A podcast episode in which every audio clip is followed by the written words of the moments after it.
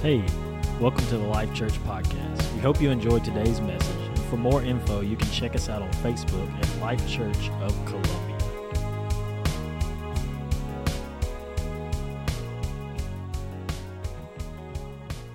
Good Friday. Has anyone been keeping up scripturally with Holy Week this week? Uh, it's been pretty incredible this year to read through. Uh, just catch up on. There was so much being fulfilled throughout the whole last week. I may have to switch, huh, Mike? I switch mics? I'm feeding back pretty bad. It's because I'm right under the speaker. And uh, I really thought, I got it. Got me, Jason? Give him a Give him a minute. He'll figure it out. He'll get me lined out. I really had intentions to just go full blown teacher mode tonight and uh, really do just a breakdown of Christology from Old Testament to New Testament. Uh, I have been on just a uh, I don't even know what you would call it. Uh, I've just been stuck in the in a Christology approach to everything right now, and you may be thinking, what is what is this weird word you're using? Uh, Christology is just the study of Jesus. That's the simplest way to put it. Theology is the study of and what we know about God. Christology, or I guess correctly pronounced would be Christology. I like to say Christology because it's who I'm talking about. Uh, Christology is just the study of Him, and, I, and the more I get into this and the more I'm uh, intrigued by this, you see so much more of how everything is literally pointing towards Jesus. Uh, we see scriptures like all things are made through him, by him, and for him. And those are massive scriptures. They're, they're scriptures that we hear a lot and we read through, but without a proper uh, uh, biblical understanding and revelation of things like that, it's hard to fully wrap your mind. It's hard to go in the Old Testament and figure out how it points to Jesus. And, and I'm really, uh, I really wanted to just get lost in that tonight, but I'm actually not. The last two days in prayer, I feel like God just jerked the reins on me and said, Tonight, we're going to keep it simple and we're gonna, just going to brag on Jesus. We're going to get down to the, the very fundamental elements of why is this weekend so important. Do you agree that this weekend, what this weekend represents for us, is the uttermost important weekend of a Christian's life? It's it's weird. It's I say weird. It's weird because it's actually the foundation and the culmination of everything we believe. Isn't it crazy how something could be the foundation, the beginning, the, the, the starting point, and at the same time it becomes the culmination and the wrapping up of everything? Did you know that Paul actually said, if there is no resur- res- resurrection, then our preaching is in vain and our faith is for nothing? It all comes down to this weekend. This weekend is the one thing that separates us from every other belief in the world. From every other, no one else actually gets to stop and say, well, you know what? Mine's still alive. Man, we got to get back excited about Jesus because there is a lot of, uh, there is a, I was doing so good not coughing. No, I can't. Thank you, but I can't. Uh, it would sound terrible, I promise. There is a lot of, um, how we want to do this, there's a lot of uh, eschatology and there's a lot of, what's the word I'm looking for, Dad? Apologetics. There's so much of that to be caught up in and get wrapped up in. And what's crazy is a lot of us spend a lot of our religious engagements in apologetics. You just don't know that's what it's called. Because apologetics is just me arguing with you that what I believe is more right than what you believe. And so, what happens a lot of times is we get so caught up in these things and we get so caught up in our arguments and we get so caught up in what we think is right and we're so rigid in it has to be my way. And I feel like this week it was just such a bringing me back to the simplicity of He died on a cross and He went to hell and He busted it wide open and He took the keys to my life and He took every punishment that should have been on us and He came back he skipped back by earth for one minute to tell the disciples, I told you so, and then went on to heaven and became seated at the right hand of the Father. And today he reigns supreme. He is above all things, and everything is beneath him. He is sitting in the heavens, and the earth is his footstool. I'm talking about Jesus. Do you still believe that he is everything we declare him to be? He is this, and he is this. He is everything. He is the one thing that makes all things consist. It's in Him that all things are held together. It's just Jesus. It's just Him. It's just Him, but our, our, our theologies and our, our rigid understandings have pulled us away from the simplicity. That's just Him, and He did die, and He is alive.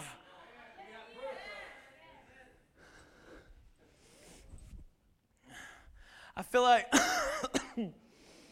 Jason, this is why I didn't give you no scriptures, because who knows where I'm going to end up.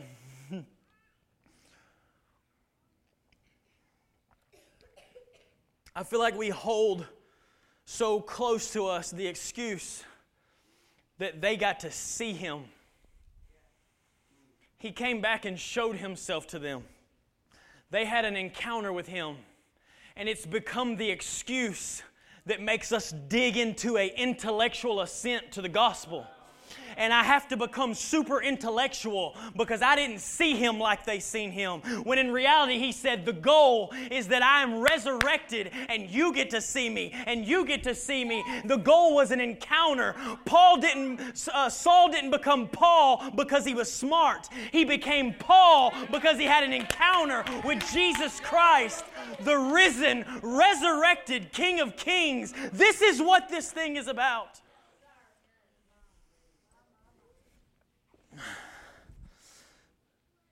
The shallow, poor expression of Christology that is in the American church is the indictment against the lack of encounters we have experienced in Him. We don't know Him in the Bible because we don't know Him personally through encounter.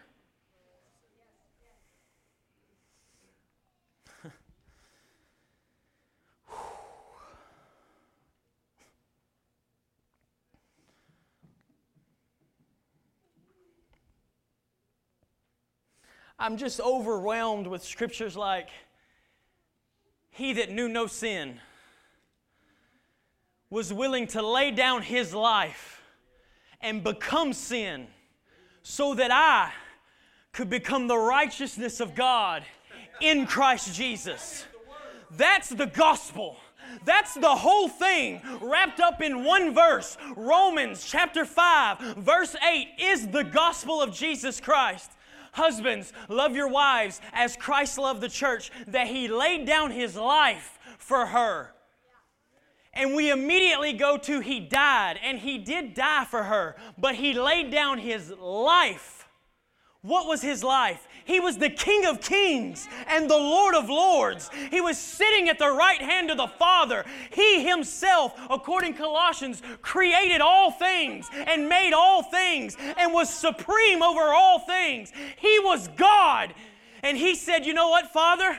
I'm willing to lay down this life, to take on a flesh suit and dwell with them and live with them and touch them and heal them so that later one of the apostles could pen, We have not a high priest who doesn't understand the infirmities and the hurts and the sorrows that we experience. This is Jesus.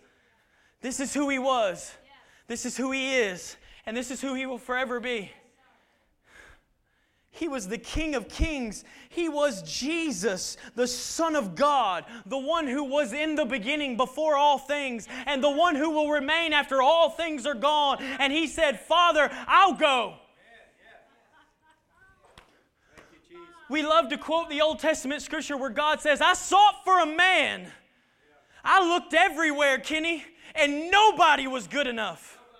There wasn't a single person on earth that was good enough to do what God wanted to do in his heart. And the son stood up and said, I'll go. I'll go for them. They don't deserve it. They're not worthy of it, but I'll go because I love them that much. and we have a king who stands up off of his throne and takes off the most beautiful robe we can't even fathom. And he takes off a crown that is immeasurable and he lays it before the Father and says, I'll go. I'll go even though they'll deny me. I'll go even though they'll crucify me. I'll go even though they won't care. I'll go even though 2,000 years later they'll still be bickering and arguing over their own opinions and their own methods and their own styles. But I love them so much. I just love them so much that I would lay down everything that I am and I would take on everything that they are so that in return they can become everything that I am. This is the gospel of Jesus Christ. This is what the whole thing is about. Oh, what a Jesus.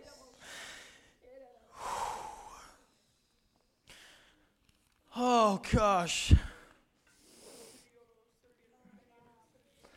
She started preaching my message a while ago.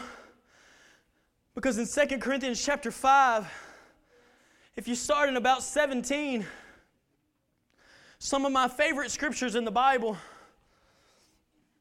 It's so weird that Corinthians could be probably one of my least favorite books and yet contain some of my favorite scriptures. And in 2 Corinthians chapter 5, verse 17 says, Therefore, if anyone is in Christ, he is a new creation, and the old things have passed away, and behold, all things become new. Now all things are of God who has reconciled us back to Him through Jesus Christ and has given us the ministry of reconciliation. That is, that God was in Christ, reconciling the world back to Himself. Catch this not imputing their trespasses upon them and has committed to us the word of reconciliation. Now then, we are ambassadors for Christ as though God were pleading through us. Tonight, I feel like God is pleading through me. I implore you, for the sake of Christ, be reconciled to God. For he made him who knew no sin to become sin that we may become the righteousness of God in Christ Jesus. And here's where Lindsay picked up, because remember, he wasn't writing chapters and verses, he was writing a letter. And he said, After all this, we then, as workers together, I plead with you, don't receive this grace of God in vain. Don't receive this in vain.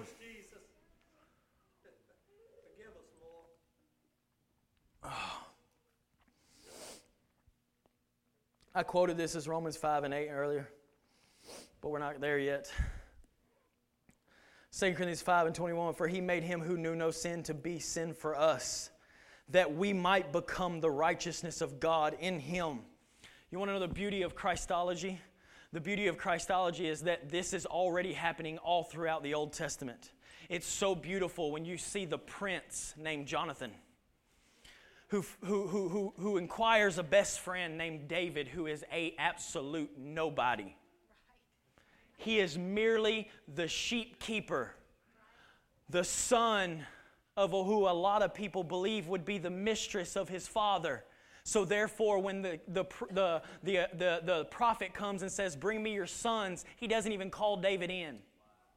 David's not even worthy. His own son, he said, There's no way he would pick David. As a matter of fact, I don't like to show David to a lot of people. Oh, come on. This may not ring for you, but I can see I'm David. I'm David and I'm, I'm, I'm David, and I'm also David's father. And I'm saying, it can't be me. I don't even like to show me to most people. When everybody gets called for the trophies, I don't even pick me. I don't even call me in because I'm not the one. But then all of a sudden, David becomes friends with the prince named Jonathan. And Jonathan and David find themselves in a position, and Jonathan says, David, you know what I'm going to do? I'm going to take off my kingly robe, and I'm going to take your garment, and I'm going to put put it on. I'm going to put my robe on you. I'm going to put my belt on you. I'm going to put my weapons on you. Why? He was showing us there's someone coming in the future who is a prince that's going to be willing to take off a robe and say, You weren't even picked. You didn't deserve a trophy. You weren't the one, but I'm going to take off my robe and I'm going to place it on you. And I'm going to give you my belt and I'm going to give you my shoes. And you know what happened? If they would have walked out of the room dressed like that, everybody would have bowed to David. They would have bowed when David walked by, and they would have looked up and not even stared at Jonathan because he would have been nobody. This is the gospel of Jesus Christ. This is the gospel of Jesus Christ. As they stuck their nose up to him and yelled, Crucify him, because he's a nobody. He's not worthy to be picked. While he was laying on a cross, bleeding, he was taking off a kingly robe and putting it on each and every one of us. As he laid there looking at a Peter that was denying him, he was telling Peter, You can have my robe, you can have my crown, you can have my belt, Peter. This is why I'm here. He wasn't mad at Peter. He knew what Peter would do. He knew Peter was a mess up. He knew you were a screw up. He knew you'd fall. He knew you'd fail. He knew you'd mess it up. He knew all those things. And as he's laying there and they're, they're beating him beyond recognition, the Bible says he locks eyes with Peter. And I believe in that moment, he could see Peter putting on a robe of righteousness. And even though in the moment Peter was denying him, he was saying, Peter, because of what I'm going through, I'm taking on a sin so that you can put on a righteousness, so that you can step into something that you don't deserve, that you didn't earn. You didn't earn this, Peter. You didn't earn this, David. You didn't earn this. But because of who I am. Oh, but because of who I am. I'm taking off this kingly robe and I'm taking off this crown. I'm going to take off my signet ring, David, and I'm going to put it on your hand. And I'm going to relinquish an authority to you, an authority that you actually don't deserve. He that knew no sin, he was completely and absolutely perfect. He never said one wrong thing or treated one person the wrong way. He never responded illy or shrewdly. Dustin, he never responded outside of character. And when the time come and Judas betrayed him and they come to get him and they said, We're looking for Jesus, he said, I am he. And when he said it, virtue came out of him and everybody went to the ground. And when everybody went to the ground, Jesus had to rein in his authority. I believe in this moment, Jesus had to rein in his authority so that death could do its job. He became obedient even unto death. When he said, I am Jesus, the baddest of the bad Roman soldiers fell to their face with no power, with no strength, with no ability. There was no military training that could prepare them for the moment when he said, I am he. And they all went down, and Jesus said, Oh, wait, wait, I forgot. I'm sorry. I'm sorry. Sometimes I just, it just comes out of me. Sometimes I'm just walking through a crowd and someone touches me and virtue leaves me because it's what I'm here for. It's what I'm full of. And when I'm so full of it, sometimes when you touch me, it just comes out. Sometimes when you ask me, it just comes out. And it comes out with power and it comes out with authority and it comes out with. And Jesus said, Whoa, whoa, wait, wait, I'm sorry. Get up, get up. I'm sorry. I didn't mean to do that to y'all. Peter, quit cutting people's ears off. This is the way it's got to be.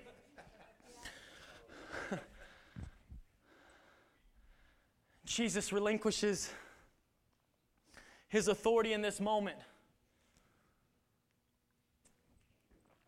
You know what this was to me? He that, became, he that knew no sin became sin. And there was something in him that was so opposed to and dominant over sin, he had to pull back his authority so that sin could even grab a hold. You, you got to catch this. You got to catch this because today's theology and hermeneutics and homiletics will teach you that you're just a sinner and you're always going to sin and sin's always got a hold to you and sin's always going to dominate you and it's always going to control you. But Jesus said, I literally had to pull myself back so sin would even have a chance.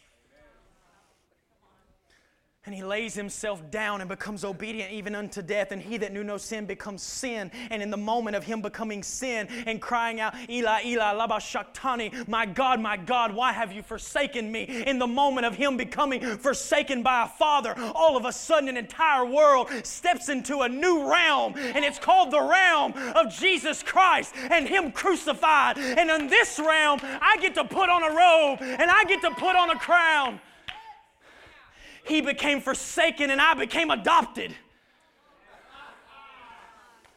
And it awakened some spirit within me, and that spirit cries, Abba, Father. And for a split second,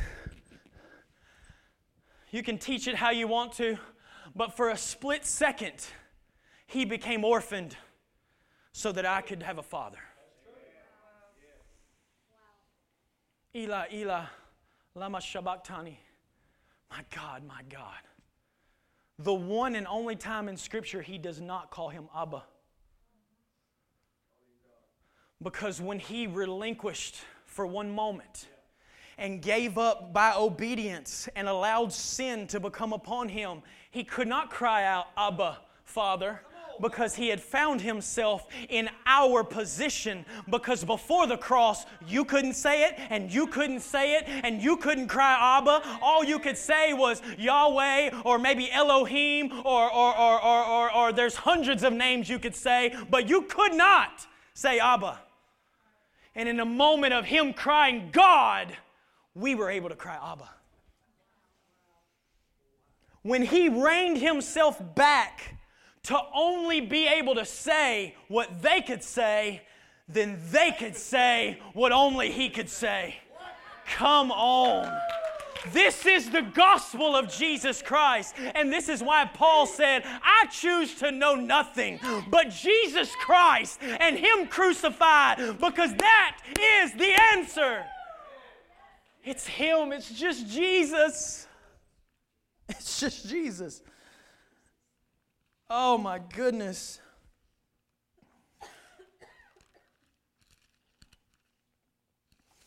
In the Old Testament, we get another beautiful picture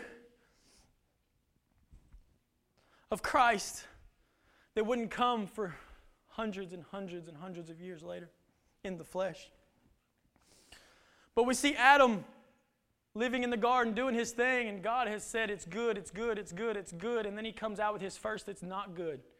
And he says, It's not good that man should be alone or all one. He says, But I'm going to create someone. I'm going to take from you and make someone that was who you need. And the Bible says he causes Adam to go into a deep sleep and reaches inside of Adam and pulls out something to create a bride. And you may think this is a cool story we learned on a green felt board in Sunday school. But in reality, it was just Jesus. Because in the New Testament, we see Jesus gets put into a deep sleep, and God reaches inside of him and grabs the Holy Spirit and pulls it out of him and establishes a bride that would begin to dominate and rule the earth. Everything was pointing towards Jesus. It's all about him. It's all about him. We see, we see Abraham pay tithes to this very mysterious Malik Zadok Melchizedek, who he pays tithes to this man who has no beginning and no end. Then later on, we see Joshua about to go into battle, and it says the angel of the Lord stood before him. He draws a sword and says, Are you for me or against me? He says, I'm the commander of the Lord's army. And Joshua falls down and begins to worship him. And if you notice, the angel never says, Don't worship me angels are not allowed to receive worship. So this must not have been just an angel. This must have been the King of Kings and the Lord of Lords. And way back in the Old Testament, a Joshua who was not under the new covenant with better promises and better availability is standing before Jesus himself. And we wonder, how was Joshua so confident to go into battle and to move in the directions he went? Not because he's seen angels He's seen Jesus. Three Hebrew boys get thrown into a fire. And as they're walking around, the king, a, a wicked, wicked king, cries out, Wait a minute, did we not throw three men in the fire? I see a fourth one, and it looks like the Son of God. How does this man even know who the Son of God is? And, and, and way before he was supposed to show up and take over the world, we see Jesus show up for three Hebrew boys who were just being obedient. This is Jesus. This is Jesus. This is what it was all about.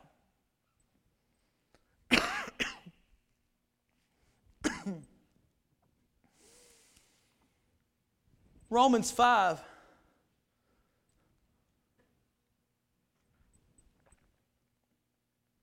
Verse number 6 says, For when we were still without strength, in due time Christ died for us. For scarcely for a righteous man will one die, yet perhaps for a good man someone would even dare, possibly, maybe, give their life for. But God demonstrates His love towards us in that while we were still sinners, Christ died for us. Much more than having now been justified by His blood, we, we shall be saved from wrath through Him. For if when we were enemies, we were reconciled to God through the death of his Son, much more, having been reconciled, we shall be saved by his life. And not only that, but we also rejoice in God through our Lord Jesus Christ, through whom we have now received the reconciliation. These scriptures are so big because these scriptures keep telling us about who we are and where we are now because of Jesus. If we circle back to where we started, for he made him who knew no sin become sin that we may become the righteousness of God in him. And as I begin to read this, I begin to realize that action righteousness is not actions that I do. Righteousness is my identity. And all my actions come from my identity. So when I'm acting in ways that aren't righteous, it's because I have stepped outside of the identity that Jesus came to give me. It's because I've taken a moment and said, you know what, I'm going to slip out of the robe for a minute I'm, I'm going to step out for just a minute because, because and, and then we say, well, I got to do something to be righteous. When in reality, if righteous is your actions, then you can vacillate back and forth. But this says that through Christ, I become the righteousness of God in Christ Jesus. This is what this is about.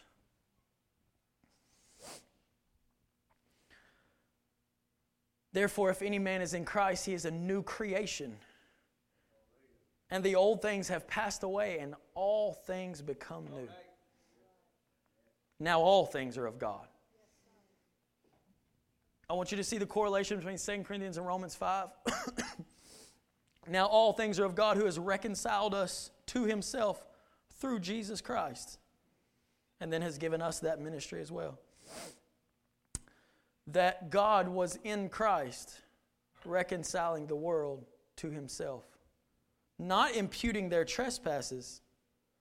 But if you jump over and read Romans, you'll learn that he was actually imputing the righteousness of Jesus Christ.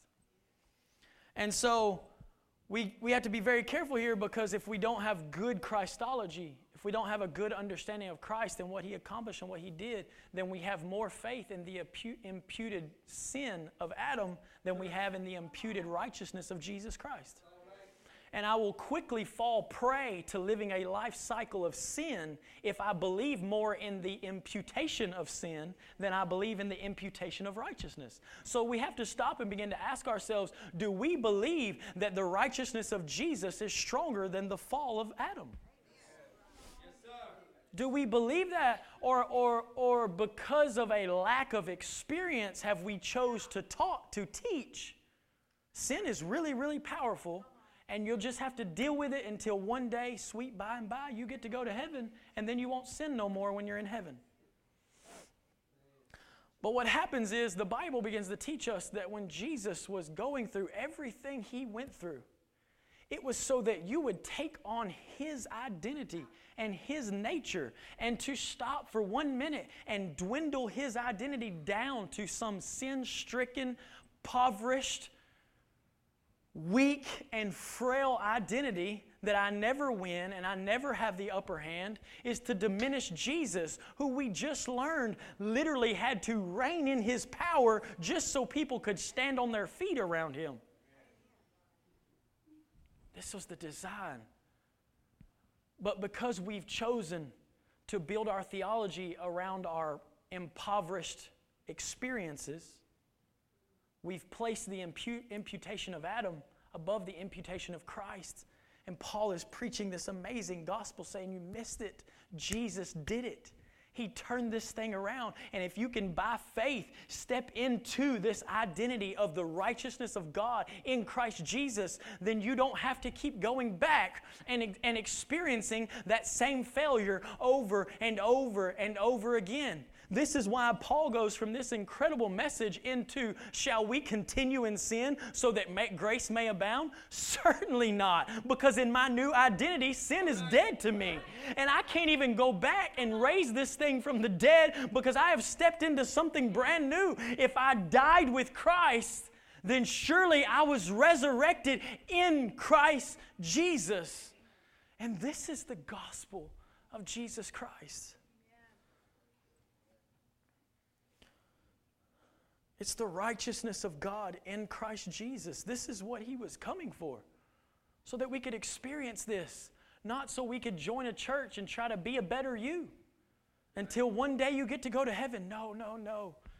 No, it was he was showing us all through the Old Testament, all the way up into the New Testament. He was teaching us that I'm coming to lay down everything that I am so that you can accept it and you can put it on and you can become that.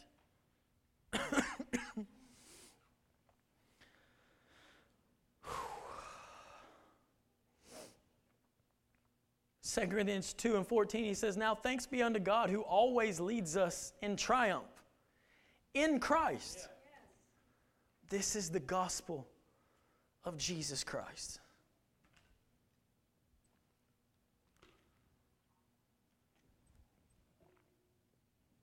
I believe the depth of our Christology has to,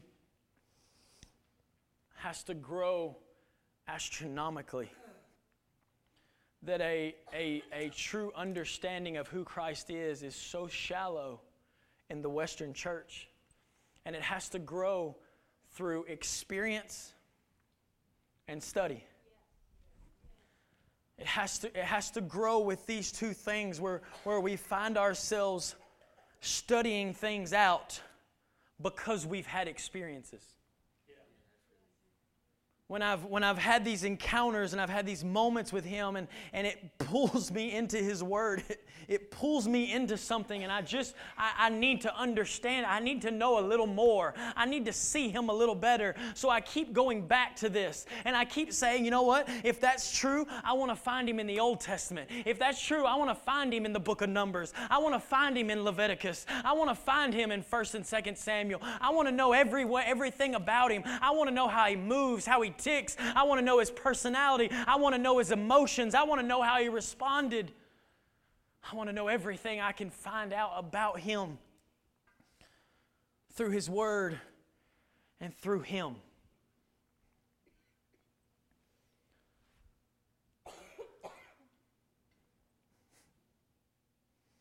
He made him who knew no sin to become sin for us, that we might become the righteousness of God in him. I can't get over this scripture.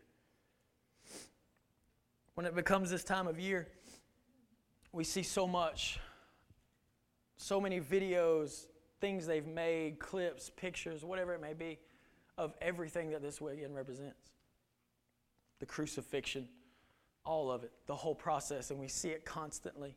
And now, when I see these things, when you watch the movie, when you see the thing on Facebook, whatever it may be, and it shows these moments and it brings you into these things, I have to keep thinking, He went through all that so that He could take on everything that I was. He went through all that so that He could be made what I was the dysfunction and the, the, the, the utter mistake and mess ups that I was, so that I could become who He's called me to be. And now, I plead with Paul from 2 Corinthians chapter 6 verse 1. I plead with you. Don't receive this grace of God in vain. Knowing now what it was and why it was and what it took Don't continue to live in that defeated, depressed, depleted, sin stricken, sin cycled lifestyle. Don't take it in vain. Don't, don't, don't just say, man, that's a good idea. That's a great story. I'm so thankful one day we get to go to heaven because Jesus died on the cross. If the only thing you get out of Jesus dying on the cross is going to heaven one day, then you missed some of the biggest parts of what he died for. Is getting to go to heaven great? Yes. I'm not downplaying that whatsoever. But he said, I did this. I became sin so that you could become the righteousness of God. Here, now, on earth, in this moment.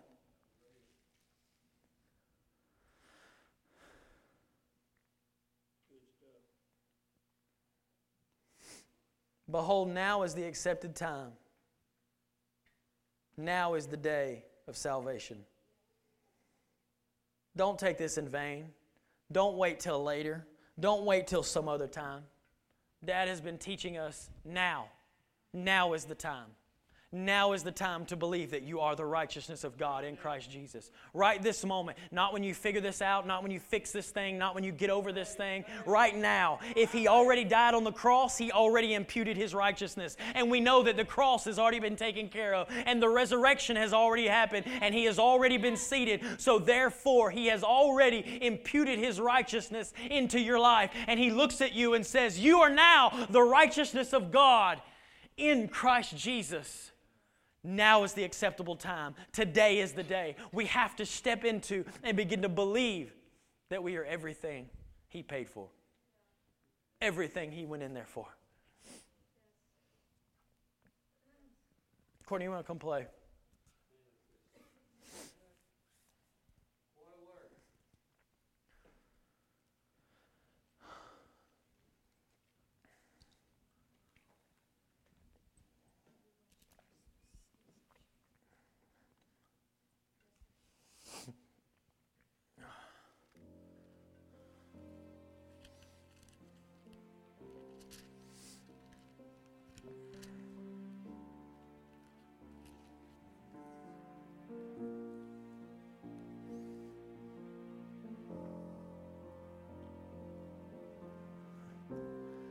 Scriptures in Romans chapter 5. It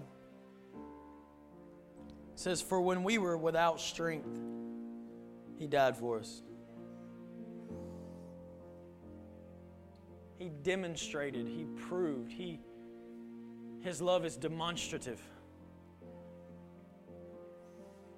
And he did it all while I was still broken. And he did it all knowing that for a long time I would remain broken. He did it all for a long time, knowing I would be in and out and up and down, and I would believe one minute and not believe the next.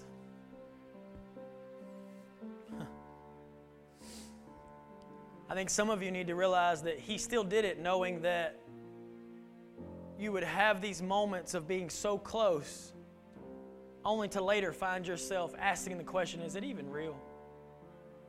I mean, really?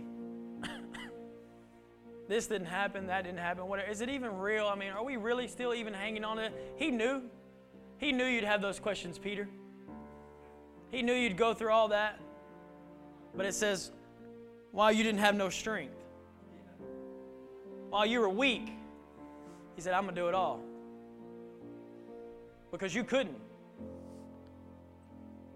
As a matter of fact, one of my favorite favorite books to teach, which I'm actually fixing to get to teach again to the ladies at chapel. Colossians says, Giving thanks to the Father who has qualified us to be partakers of the inheritance of the saints in the light. He delivered us from the power of darkness and conveyed us into the kingdom of the Son of His love, in whom we have redemption through His blood, the forgiveness of sins. He is the image of the invisible God and the firstborn of all creation. Notice this giving thanks to the Father who has qualified us to be partakers. he qualified you. Through what He did, by becoming who you were, He qualified you to become who He is. Then He goes on to say, qualified you partakers of the inheritance of light, and He has delivered you from the power of darkness. Remember, because we didn't have the strength. And when you don't have the strength, you can't deliver yourself. So you couldn't qualify yourself, so He did it through the cross. And you couldn't deliver his, yourself, so He did it by going to hell and getting the keys because you couldn't get them and you couldn't get yourself out and you couldn't stop doing the thing and you couldn't stop saying that or drinking that or taking that or being involved in that. So he said, I'm going to do it all and I'm going to go to the cross to qualify you. I'm going to go get the keys to deliver you. And then lastly, it says, and now he has conveyed us into the kingdom of the Son of his love. That word conveyed actually means to pick up and carry on your back. Because while you were without strength, he died for the ungodly. So you were so weak and we were so messed up and we so couldn't get out. He qualified us by the cross. He goes to hell and get the keys so that we could be delivered and then still picks us up on his back and carries us in to this beautiful kingdom. So now we have stepped out of darkness and into this marvelous light. This is the gospel of Jesus Christ. So tonight I wanted to bring to you the, the, the, the thing that should be the most celebrated message on the planet of the earth, and that is the gospel of Jesus Christ. That he that knew no sin. Can we just celebrate him tonight? Can we celebrate him? Because we're all in the kingdom because he carried us. We're all qualified because of a cross. And we're all delivered because He went and snatched the keys back. That's your story. It's my story. It's everyone's story. It was just Jesus. It's just Him. And Jesus plus nothing equals everything. It's just Him. He did it all. He accomplished it all. He conquered it all. It's just Him. And we have to get back to the simplicity, like Paul. and declare once again, Kenny, man, I choose to know nothing.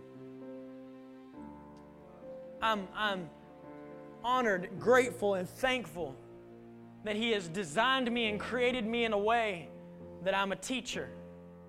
And I love to absorb knowledge, and I love to read books, and I love to study things out. But my prayer this week has been God, never allow me to replace the simplicity of just knowing Jesus and Him crucified with all of the things I could come up with. I could have got up here tonight and taught you 10 new words, and I could have broke down the Greek and Hebrew, and it would have sounded amazing, and you would have took tons of notes, and you would have gained so much information. But tonight, I just wanted to convey to you Jesus, Him crucified. Him resurrected. So I want to do things a little different tonight. and I want to do a, I don't even know what to call it because it's so different. I just want to do a communal, a family altar call just all of us together. I'm not going to ask all of you to come up here unless there is something and you are just saying, I need to get up there, I need to pray, I need to agree on something. I want to make that available to you. If that is you tonight and you're saying you want to come up here for any kind of prayer, me or pastor or any, we will pray with you. But as a family tonight, I want us to all just stand. We're gonna we're gonna do some things that I normally hate and fight against, like hold hands and and be close to one another. But I figure the best time to do these things is when I'm preaching because then I get to stay up here. You see what I'm saying? And, I'll just direct y'all on how to do this.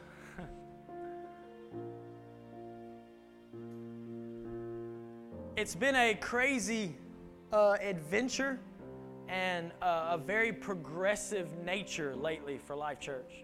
If you've been paying attention to anything, uh, there's been so much progress. It's crazy to think. I mean, just, just take a minute and let's just brag on God. It's crazy to think of what we experienced in 2020, but still look back and see the progress of Life Church. So when you begin to understand these things, you begin to see that God is so moving us forward and, and things are growing, and God is beginning to give prophetic words on so many levels. Uh, I walked into my office the other day, and on my calendar was written, uh, Sister Mary gives prophetic word that Life Church is, and it was the whole thing. And, And just God is bringing it from anyone and everyone who will listen right now and declaring things and, and, and giving us direction. So, in this, I want us to just take a moment tonight and we're just going to, as a family, we're going to pray some of these things we talked about tonight. We're going to pray for the, the boldness to, like Paul say, in the midst of the growth, in the midst of the expansion, in the midst of change, in the midst of everything that's going on, I want to remain I want to remain in this place of saying in the middle of all of it, I just it's just Jesus and him crucified. Like that's just it. No matter how big the platform gets, no matter how big the influence gets, no matter what I get, uh, the availability I get, it's just going to be Jesus and him crucified. Now, one thing that's beautiful about the gospel is that it puts everybody on the same playing field. Yes, it does. We all have the same story. We all had to have that cross. No one's exempt. No one got to start from somewhere that someone else didn't. In life, you can get a lot of ha- a lot of upper hands in situations. I was super blessed in life. I was so blessed, it was easier for me to get into certain places and achieve certain things. I understand that. But in the kingdom of God, everyone starts on a level playing field. Why is this important? Because this should be a core value that unifies us. I can't think of myself more highly than you because I had to have the same cross. And Jesus had to shed the same blood for me that he shed for you. So I can't think, well, you know, I'm I'm I'm the pastor's kid. It don't matter. So this is something that has to unify us and bring us together. And can I tell you right now, Satan wants nothing more than to disrupt us. His desire is to separate you, to put you on an island, to separate you from everyone else, to do something to divide this up. So tonight, us as a family on Good Friday, under the shadow of the cross and under the, the influence of everything He did for us, tonight, together as a family, we are going to declare some things. We're going to speak some things. So tonight, grab hands with somebody close to you. I'm not going to make everybody come together and do it, I'm not going to be that demanding. But I want to do it because I want us to biblically come under some things of agreement, of touching on anything. So tonight we're going to start, and I want to just begin to declare that over this family that tonight we declare that we choose to know nothing but Jesus Christ and Him being crucified. So tonight, with the person next to you, I want you, these are declarations. You get what I'm saying? You have to declare it from your mouth. So now it's your turn. I choose to know nothing but Jesus Christ and Him crucified. Come on, you have to make yourself believe it, make the devil believe it, let the Holy Spirit hear you say it. I declare to know nothing else. I declare to know nothing else. It's just Jesus. It's just Jesus. Somebody declare it's Jesus plus nothing equals everything. It's just Jesus.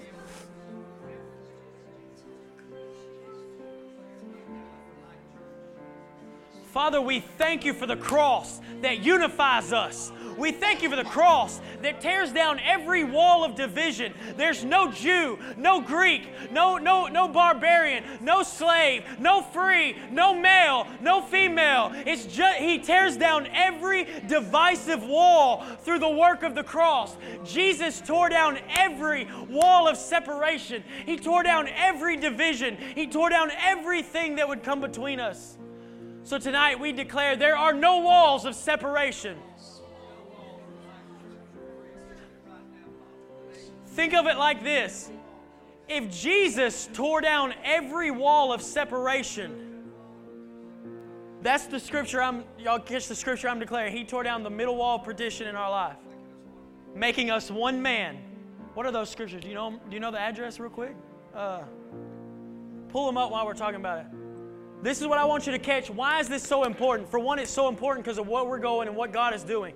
Satan wants to divide us so much. We're going to declare some things on unity. The scripture teaches us that through the, through the efficacy of the cross, He tore down every wall of separation in our lives.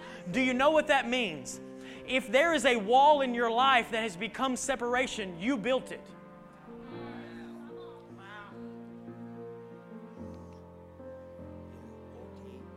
Here it is. Oh my gosh. I should have had these scriptures earlier. Uh, but now in Christ Jesus, he gave me the King James Version. Now who are in Christ Jesus, ye, whatever that means, ye, who sometimes were afar off, were made nigh. Ye and nigh. See, that's King James, son. You don't even know what I'm saying, and you feel the anointing. But now in Christ Jesus, you who were afar off, he made real close. Oh, come on. We're going to start all over now. We're going to start all over now. For he is our peace, who has made both one. Son, there's so much about Jesus. And hath broken down the middle wall of partition between us. I love this. So, so get this, because you got to see what Jesus was doing. Jesus dies on the cross, and they put him in the tomb, and we think he's chilling till he goes to heaven. But he's not. What he's actually doing is he's kicking down walls. Oh, come on. He's he's kicking in doors and he's tearing down walls. Oh, come on.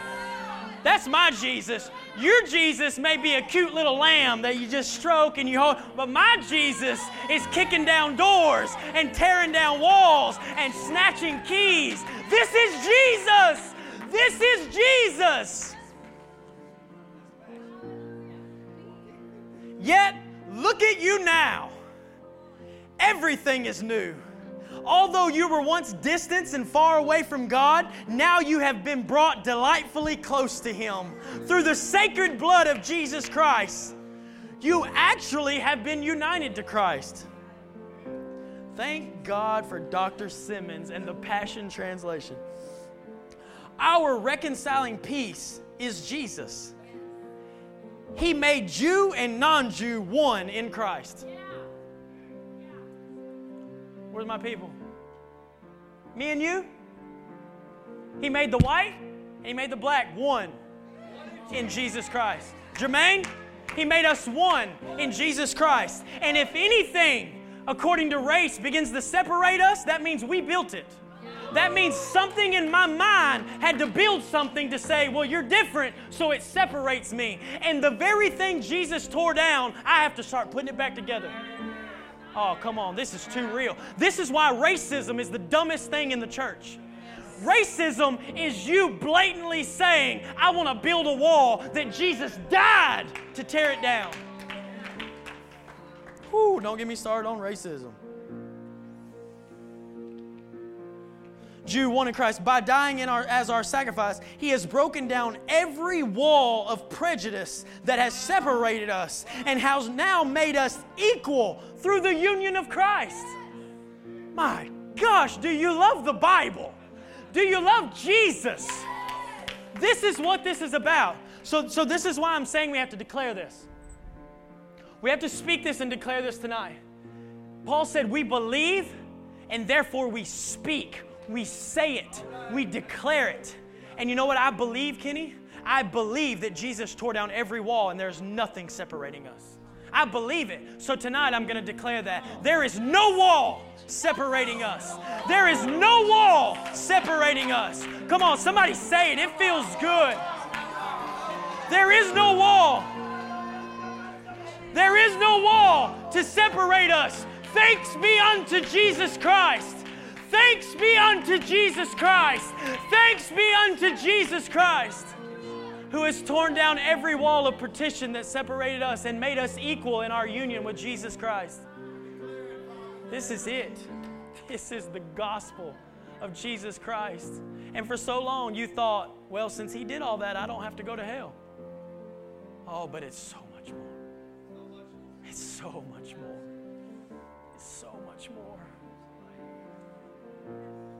Can we pray together as we close this thing out?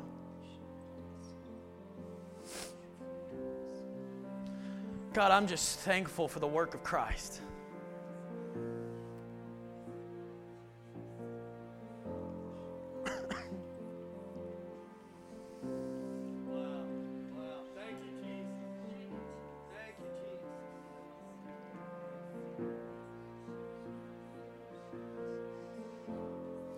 Like the Holy Spirit is just wanting to stir up gratitude. Oh, make us grateful again.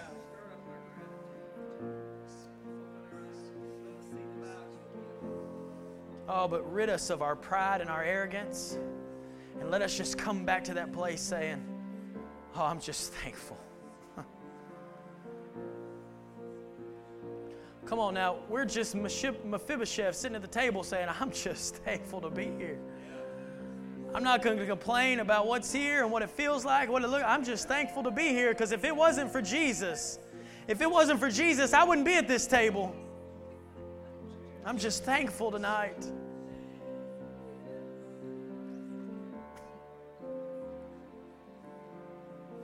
Gratitude is the foundation of your worship.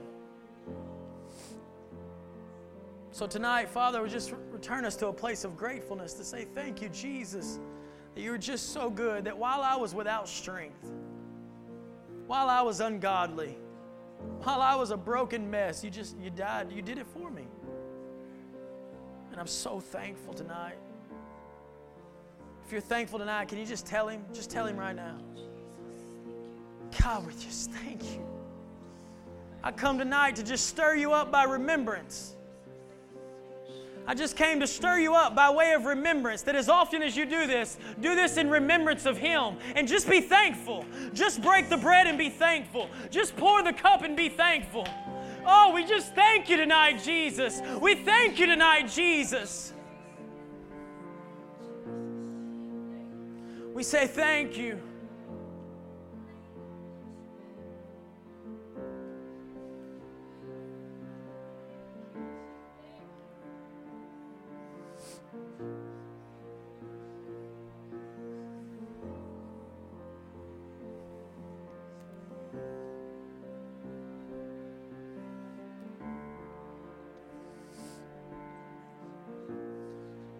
Simplicity of the gospel of Jesus Christ doesn't still move us to our core, we can never expect it to move the world.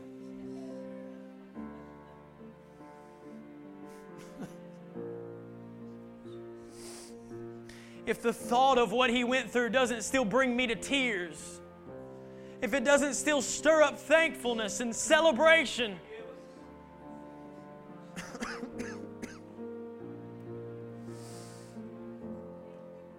we just say thank you. I don't even know what to do right now, y'all. I'm just I'm just stirred up by remembering.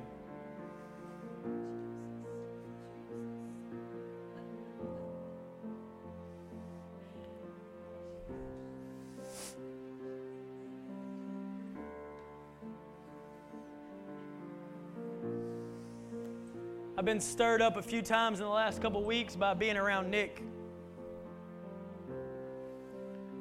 Me and me and Nick have built a really awesome relationship.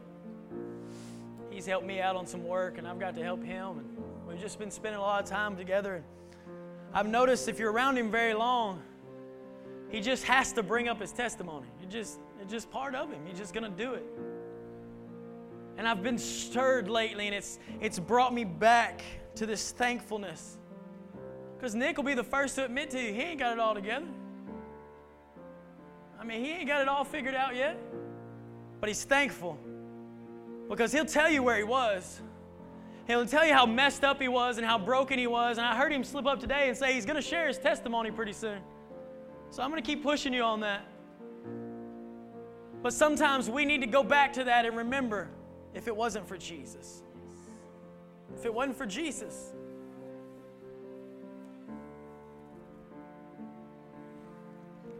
stirred tonight. I'm stirred by way of remembrance.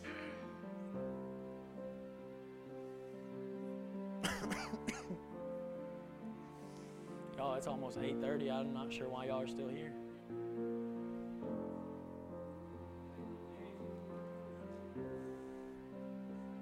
Man, he's just good to us. He's just been so good to us.